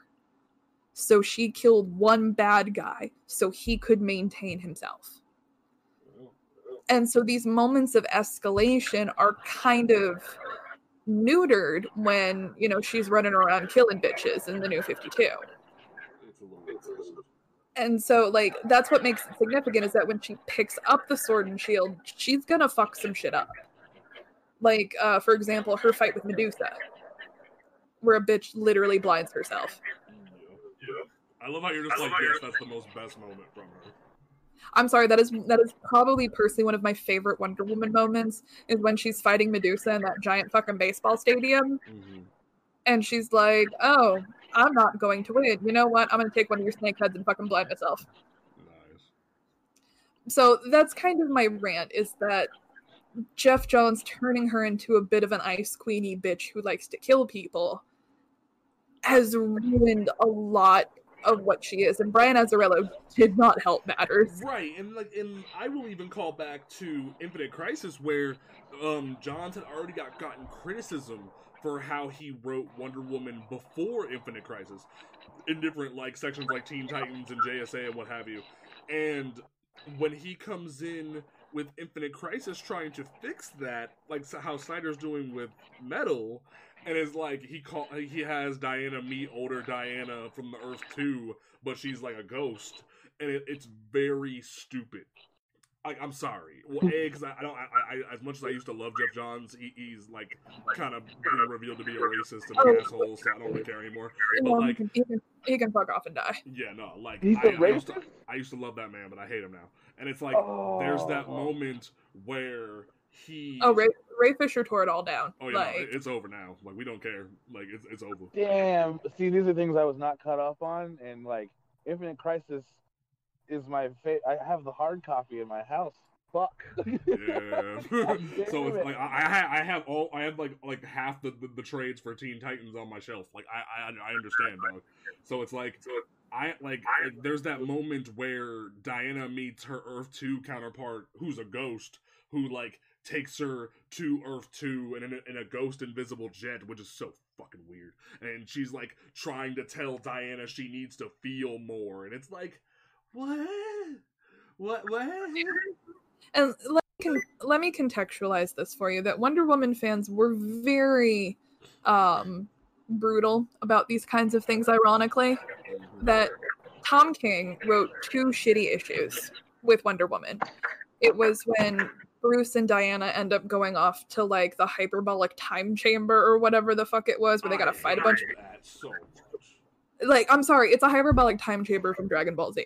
Um, so they kind of have to go off there and they have to fight things, and they're there for literally ten years. Mm-hmm. So the dude can go bang his girlfriend or whatever, and this is right before the I'm using air quotes here wedding. That you know. Uh Diana has a bit of a seductive way to her that she's like, Look, we've been here for 10 years. I'm horny. We should do it. And Bruce is like, uh, Maybe not. And she's like, Ugh, fine. That was and so, so dumb. Like, that's, I mean, that is a gross bastardization of the whole issue. But it's that seductive quality that she doesn't have. And those issues, I think it's a two part story. Is, those issues were so universally panned of this is such a clear fuck up of Wonder Woman that Tom King publicly apologized for the issues. Which he publicly apologized for Heroes in Crisis. Right. But I mean, Ugh. that should tell you kind of, and it's not even, you know, oh, we're going to attack this person because he got Wonder Woman wrong. There are people who do, and I do not condone that. But even, you know, you know, I'm using air quotes again, the legitimate critics are kind of like, this is not good. And it's, you know, very much that hardened, blank, cruel warrior aspect that even if Diana is romantically interested in someone, if they're not into her, she's like, mm, okay, this this sucks, but whatever. And it, it's just like I said, so that's a, that's a decent example of how particular Wonder Woman fans are with her iterations. And that's where I think the divide comes in because despite her popularity, surprisingly few people have read more than a singular run or two. Mm. Ian Ian took it in a snarky direction and said even more than an issue or two. But surprisingly few people, in comparison to the DC fandom as a whole, have read very few solo runs. And that's where a lot of this is established. And if you're only exposed to her through things like Justice League and whatnot, you're going to get a very pigeonholed look at her. I've read a lot of the Perez run solely because of Donna, and I have no, I have no regrets. Oh yeah, you know Perez is fantastic. Um, John Byrne is a transphobe, so he can fuck off and die. Um, Jimenez is another fantastic run. Obviously, Simone and Rucka knocked it out of the park. Yes. So there there is a lot there. Um, I do not recommend. I recommend singular issues in the Silver Age mostly because Robert Kanigher can suck on a giant dick for all I care. Don't forget Orlando. Oh yeah, no, like unfortunately, my brain still lives in the uh, the pre Flashpoint crap. But um, Orlando understands the character. Um, and I'm a Wonder Woman snob. I think we've established this. He wrote the singular greatest single issue of Wonder Woman that I have ever read. Yes. And I have consumed decades of this character's media. And he wrote the singular best issue that I have ever read. It's it's a one shot and it's about uh, Transformation Island, which is a real big golden age throwback there. And it's about um oh my god, what's her face? um Mayfly. Huh? I don't know. Anyway, I don't remember the villain off the top of my head, but it, it's just it fully understands who the character is. That you know, this is a bitch that shot her. This bitch like shot her in the abdomen, and Diana says, "You know what? I'm gonna go visit her and see how she's doing." and the issue takes place over several years and that you know for years wonder woman goes to see this woman who brutalized her and they do become friends eventually and it's that interaction with diana that kind of causes her to rehabilitate a bit and when she is finally released wonder woman's waiting there with the invisible jet like hey we're besties i'm gonna take you home now like that, and it's like about like fi- like fixing the problem i love that she will whoop your ass from to the sun and back, but if you're genuinely very sorry, she'll buy you some ice cream. Like um, anyway, that's my rant. It blew over three minutes. The ah, damage the damage that Geoff Johns and others have done cannot be rectified. And I scream into the void every time someone's like, but Wonder Woman would just kill him. And um, it hurts. So overall, I think that Diana's arc here um, I want to spit like, like is really well done. Um, I think the moment that everyone keeps arguing about it online, um, of like, oh, Wonder, why is Wonder Woman crying? I'm like, shut up. Like, like, it, shut the fuck up. One of the reason why I'm saying shut the fuck up is because there's the the literal neck snap that is Man of Steel, where fucking Clark is. Rob does the Lord next snap. God damn it. Yeah, like freaking Clark is going. Ah! and has to have Amy Adams run up and like hold him because of what he's done. But you're telling me Diana having to literally give up the person she already lost once and like like heal herself and run to go save the world isn't worth crying about, like you can suck a dick because like that is still worth like, like crying over. Like I mean, hell, even in Superman, when Lois Lane dies, Christopher Reeve Superman starts crying and runs around the world and turns back time, all Cher style. Like, all Cher style. he literally turns back time. The, the gays love Cher, Travis. We need to get over this. the reference is impeccable. But no, like, like, like, like, if you're really gonna get mad at Diana crying over Steve Trevor. Like, yes, she's like essentially fucking a skin suit with Steve Trevor inside of it, but like it still hurts, man. Like I don't know what to tell you. She still is like has that really powerful moment when she's facing off against Max and she's like on the ground pleading to the world, renounce your wish because I had to. And that like sticks to that moment for me of, you know, she's one of the strongest heart-willed persons in the world. Like fuck, like like, and that's why there's that moment. And I, I hate giving Johns credit for this, but there's that moment in Blackest Night where Diana becomes a Star Sapphire. You would think Diana would be a Green Lantern. No, no, no, no, no. No, she, Star Sapphire made the most sense. She would be a Star Sapphire because she loves people. She cares. She cares so much that she like like I hate to make the fucking Jesus reference. She gave up her love to love every the entire world. Like she had to make the hardest freaking choice to protect the world. And so when you see her do that, it's powerful. And I, I honestly think Steve's death in well, death, I guess I'm using air quotes again, in this movie is actually far more emotional for me than the first one. Because mm. in the first one, it felt very much like man gets big damn hero moment when he blows up the plane. It's very emotional, and Pine does it very well. Unfortunately, I think Steve Trevor as a character is supremely boring and uninteresting because he just he was a self-insert for Marston in the Golden Age, and then not much really changed except he became Soldier Man. So I just and it, it's not Pine, it's not anybody. I just think Steve is boring. But in this movie, you know, he had to, you know, not only like it, he does a suicide dive in the first one, and that's, you know, indicative of he will also do what he has to do to save the world. But I found something more emotional in the pleading with Diana to let him go you know he's talking about i got to have a second chance. I got to see this you know fantastical world of the 1980s you know he got to see where society went and i think most people would want a second chance and he got to have that but he knows that you know it, it ties back to the first movie i can save today but you can save the world. And it is that love. It is that mutual respect and the acknowledgement that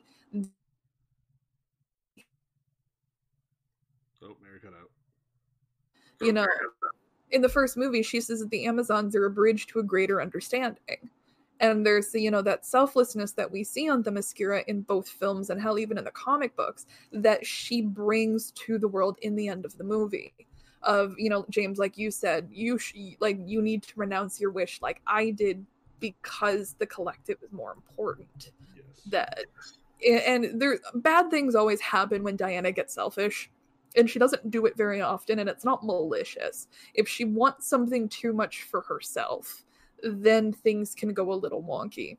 That's why and this is ironic that i'm constantly complaining diana should have a girlfriend because god damn it pull the trigger on that. Mm-mm.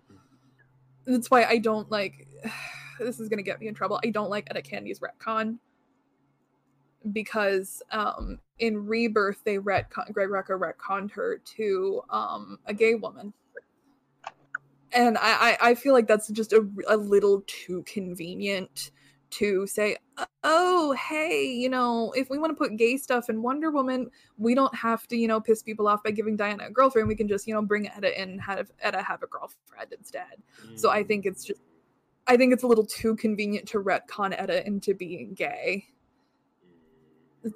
And it just it doesn't sit right with me for that reason that it's a little too convenient and just give Wonder Woman to Marguerite Bennett already.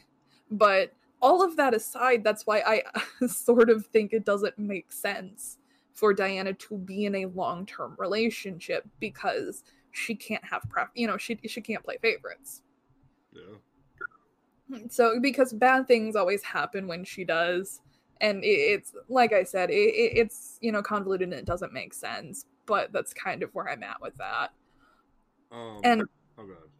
So I just wanted to tie it back. Like, so that's why I kind of felt like this was more emotional because Steve, you know, he just, you know, Chris Pine's pleading with her, like, you have to let me go.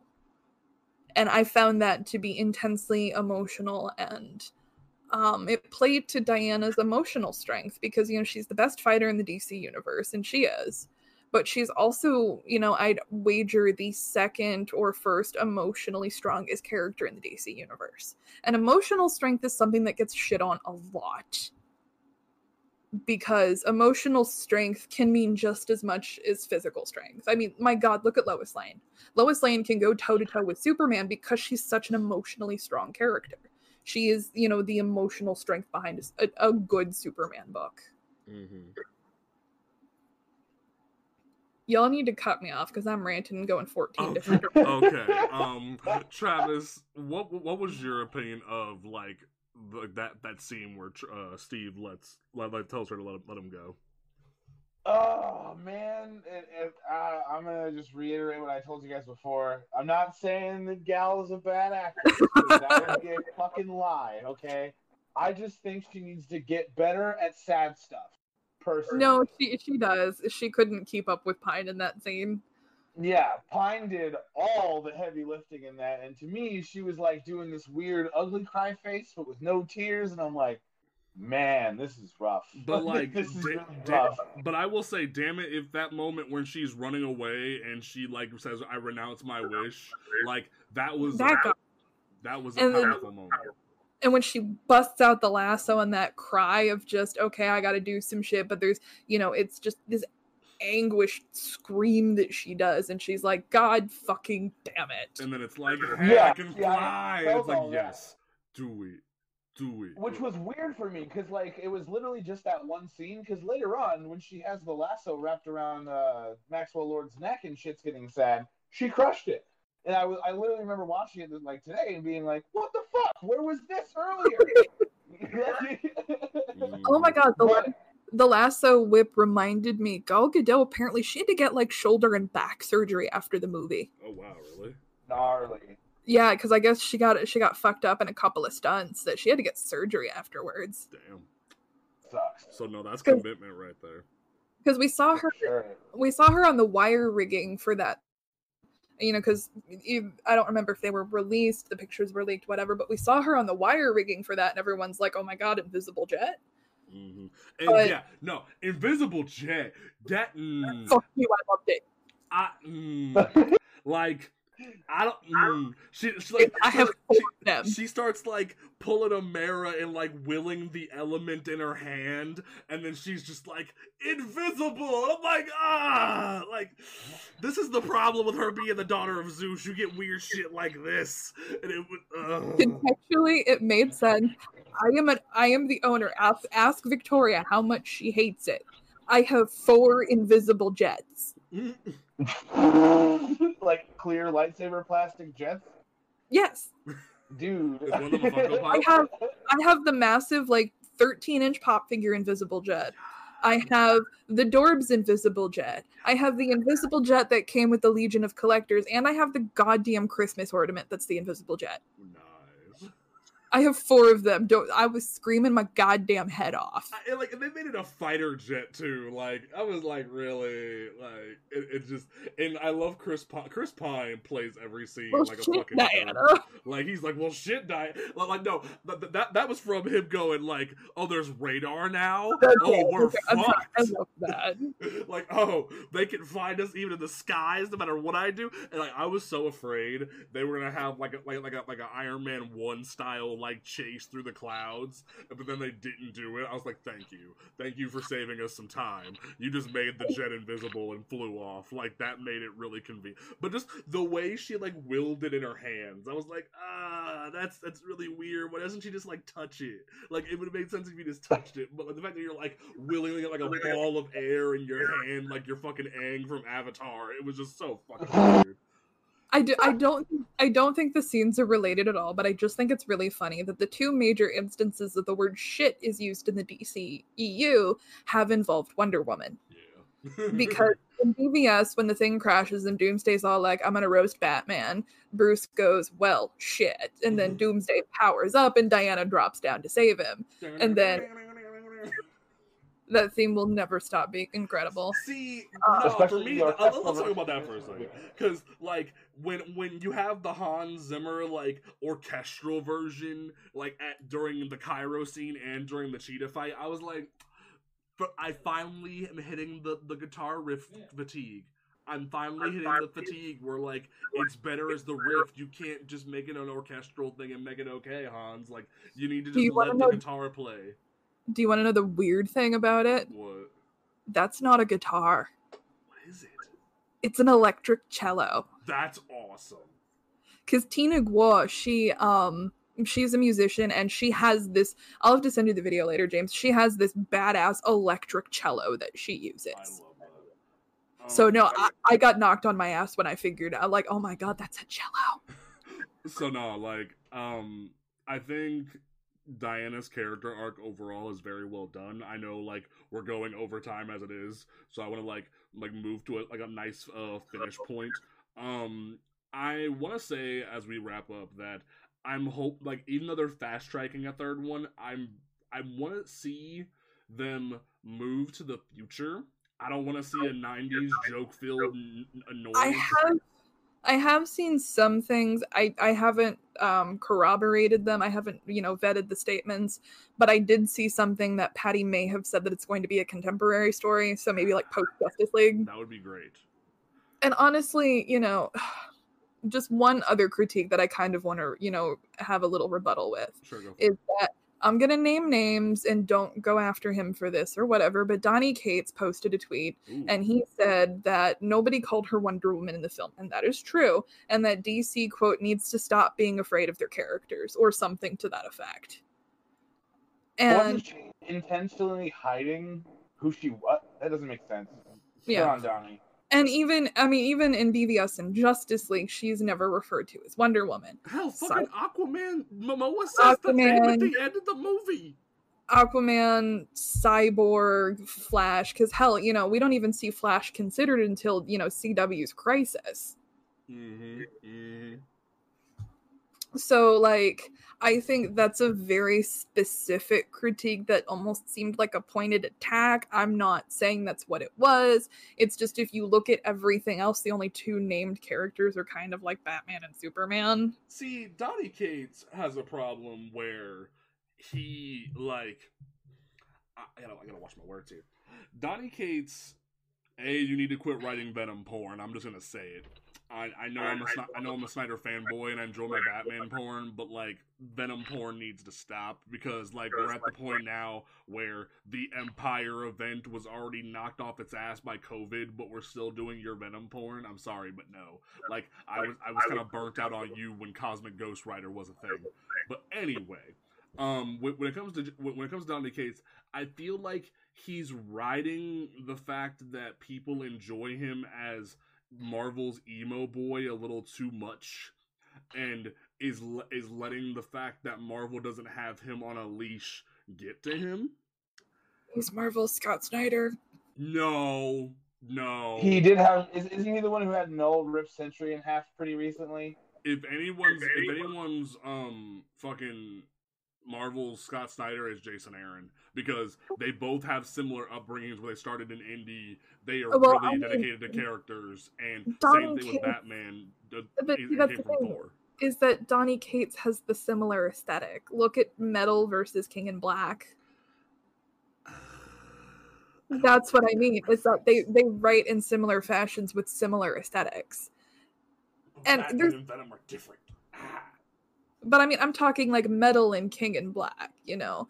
I'm not seeing King in Black do anything that Metal didn't, you know. My counter to that is that we had War of the Realms, so Metal and War of the Realms are similar. Meh. All I know is that we're three very hardcore DC fans and we're drawing the ire of people. But it. Donny Cates, he did delete the tweet because there was not a great response to it. Yeah. Nice. and he had a response tweet that was um huffy is not the word i'm i'm thinking of but like you know kind of meh. You know he was grumpy about it as one would be when attacked for something they said. But i just I, I- I find that comment to be a little irritating and the fact that people are trying to use that as a critique and that dc is quote afraid of their characters just yeah, uh, that's just I- I don't like that. And and I, I will say this, Mr. Cates, I enjoy your writing. Don't get me wrong. I love your Thanos run, despite Cosmic Ghost Rider poking him in the side like fucking Deadpool. But like, I love your Thanos. You're a good writer. I'm not going to refute that. But I need you to put the symbiote down. Like, I feel like you're the kid with, w- uh, like, like you're the kid with the slime at school whose parents are ready to pick him up. Where it's like, like, honey, you can put the slime down. It'll, it'll be there when you come back. Like, no, I want to keep playing with the slime. Like, no, like, just put it down. There's other stories to tell. You can do some other cool shit. Like, go write Doctor Strange because Mark Waid's tired of writing Doctor Strange. Like, do something else. Just put the venom down. but that, that that's my end of that rant. Um, the point is, um, Wonder Woman is a is a pretty good movie. Um, I expected more of a war between Mary and Travis. I'm, I'm a little let down, but um, Travis, uh, Travis, do you- travis oh, go ahead. Mary, go ahead. I hate you. There, how's that? I was gonna say, was gonna say, Tra- Travis, you're stupid, and I hate you. Is that better, James? Uh, no, but no. Like w- one day we're gonna get a real war. I'm excited about that. Um, like actually, no. I get I get my war in a few weeks when Comic Gudo comes back because we get to have our Stephanie Brown and Cassandra, and Cassandra Cain fight. But. We already know Cassandra wins in all forms. well, no, like I we even had the Cassandra Cain and Stephanie Brown fight last week, like when you weren't here. But like having backup will be nice. But anyway. oh no, I'm sorry that catering to uh, no, I'm not. I'm not gonna go there. No, I'm not gonna. but, but no, like, um, Travis, do you have any closing thoughts about the movie before we do uh, final statements for the evening? I didn't hate it. I didn't absolutely love it. I'll probably watch it again.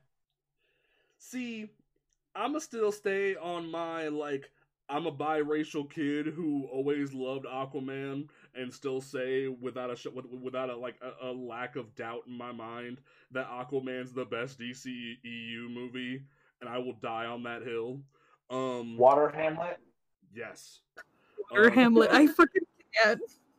Well, it, like, like, yeah, um, but no, like, Aquaman is the best DC movie. Uh, I, I will die on that hill.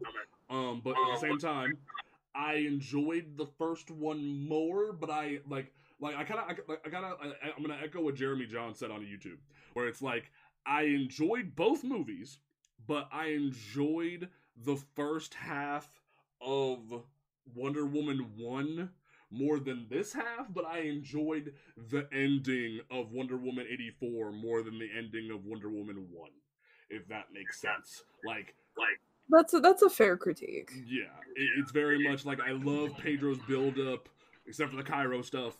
I enjoy Cheetah, but at the same like like, like and, it, and it kicks Ares and Doctor Poison out the park. And like the first front of Wonder Woman one was better. Um, I- yeah. The big problem with the second half of the first Wonder Woman film, and Patty Jenkins has fuck you money now, so she can just rip Warner Brothers a new one and they still give her money for it. Mm-hmm. Um, she she admitted that the big Ares fight in the end of Wonder Woman was studio mandated, that they wanted a big superhero fight. Oh damn. Oh damn. So I think that's why it didn't quite fit with the pacing. Well, shit. That's kind of annoying. All right. Um, Mary, do you have any closing thoughts before we do final statements of the evening? Yeah. Um I enjoyed the movie. I really did. Um it's not better than the first one and it was never going to be better than the first one. The first one had a lot of cultural importance attached to it. You know, this is a character that she was 75 years old at the time. This is her first movie. It has to deliver in these checkmarked areas. And it delivered in those checkmarked areas. No Man's Land is probably one of the emotion- most emotional moments in all of comic book movies. Yes. Yes. Because it's, you know, it's the introduction the character has been waiting 75 years for. Mm-hmm. So Wonder Woman 84 in terms of quote being better than the first one never stood a fucking chance. No. I really enjoyed the movie because I do have a ridiculous, you know, catalog brain of Wonder Woman moments, and Patty understands the emotional range of the character. So I really enjoyed that. And but it was it was good but not great in my opinion. Fair enough. I Fair I rated it high in my review because of the little things I talked about. And, you know, there are comic book parallel moments, like when she whips the lasso around Cheetah's wrist. That's another comic book parallel. So, I mean, and she rides the lightning. That's another comic book parallel. And so there's a lot of little things that Patty injected that I really enjoyed.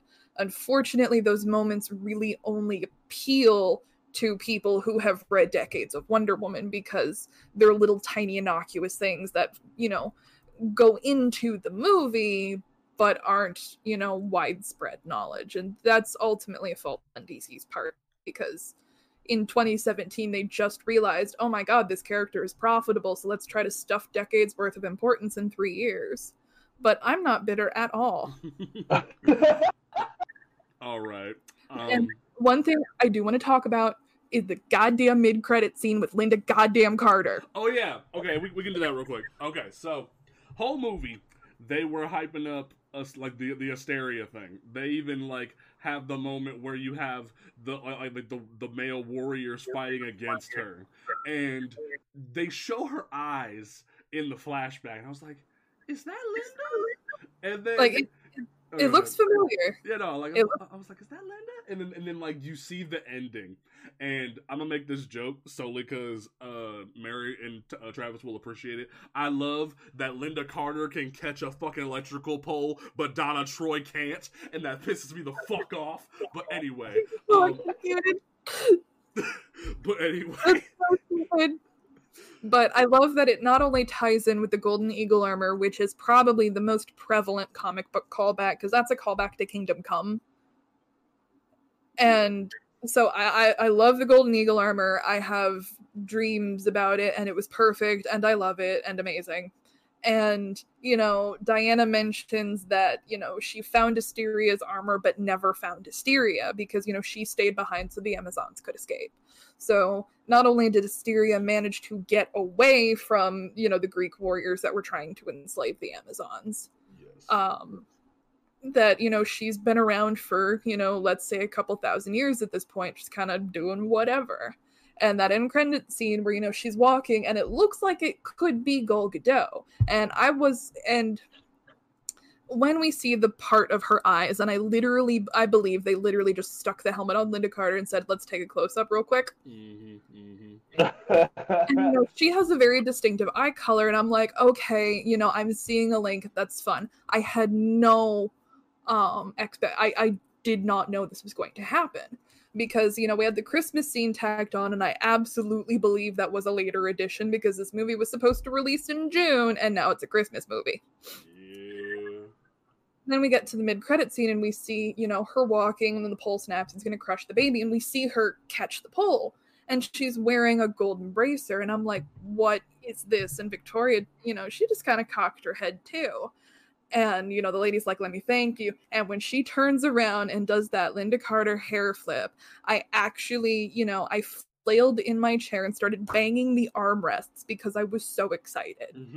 I yelped a little i'm not gonna lie. Honestly i, I was just kind of i kind of like my, my jaw just kind of hung open. I was like oh hi Lynda. and, and her you know you know, Asteria, you know, oh, the name is from my culture. Yeah, it's a shifting of the weight. And then she look, you know, she says, I've been doing this for a long time. And she winks at the camera. That is how you do a mid-credit scene. Yes, I agree. and you ha- you have nerds that are like, "How is this going to play into the greater DCEU?" It's not. Shut the hell up. You know, like Right. now, if Let Asteria pulls principal of Sky up, High have fun. if Asteria pulls up in Wonder Woman three, I ain't gonna say shit. Oh God, no, no, no, no, no. I'm not to say shit. But like, I don't But- see it happening. Wonder Woman has had two major live action actors. And, you know, Batman and Superman, they've had dozens. the TV show that didn't happen.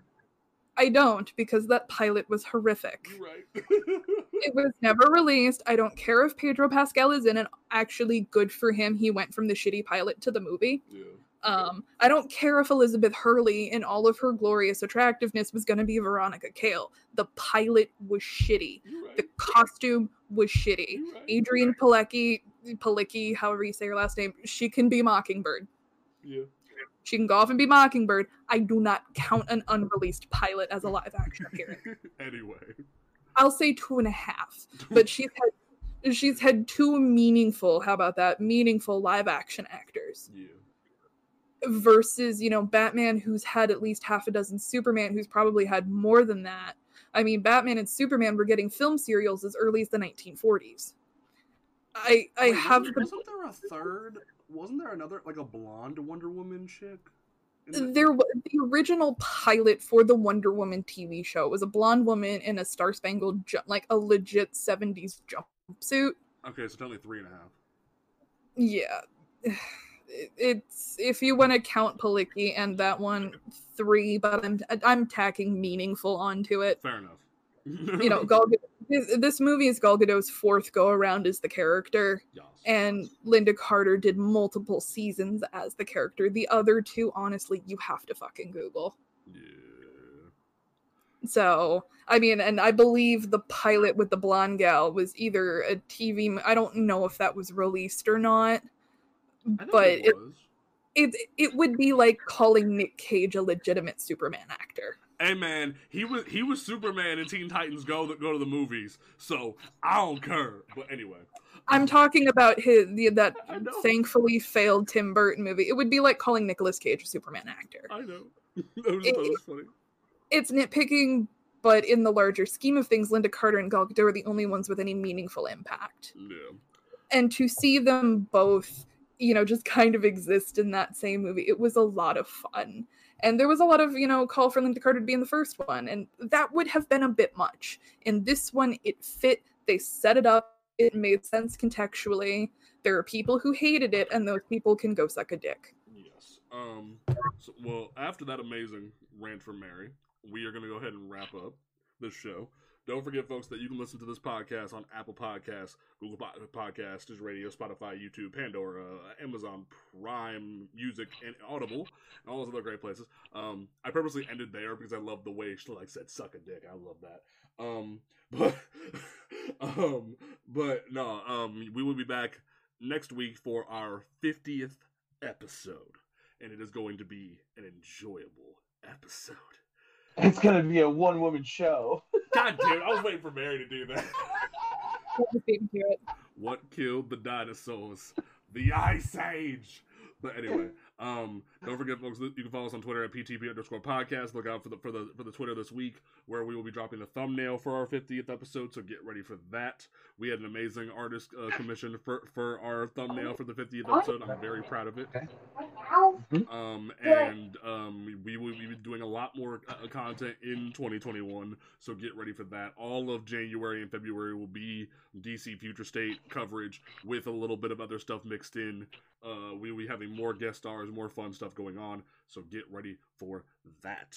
Um, Travis, what is your closing statement for episode 49 of Panel to Panel? Oh man, honestly, yeah, I'm gonna watch this movie again, but not with the same lens I had this time around. Because, like I said, it wasn't the best. It definitely wasn't the worst. The internet definitely lied to me on that one. I'm I'm really kind of ashamed that it got this much like anger. I don't understand. Uh, Because Man of Steel's the worst. definitely check it out.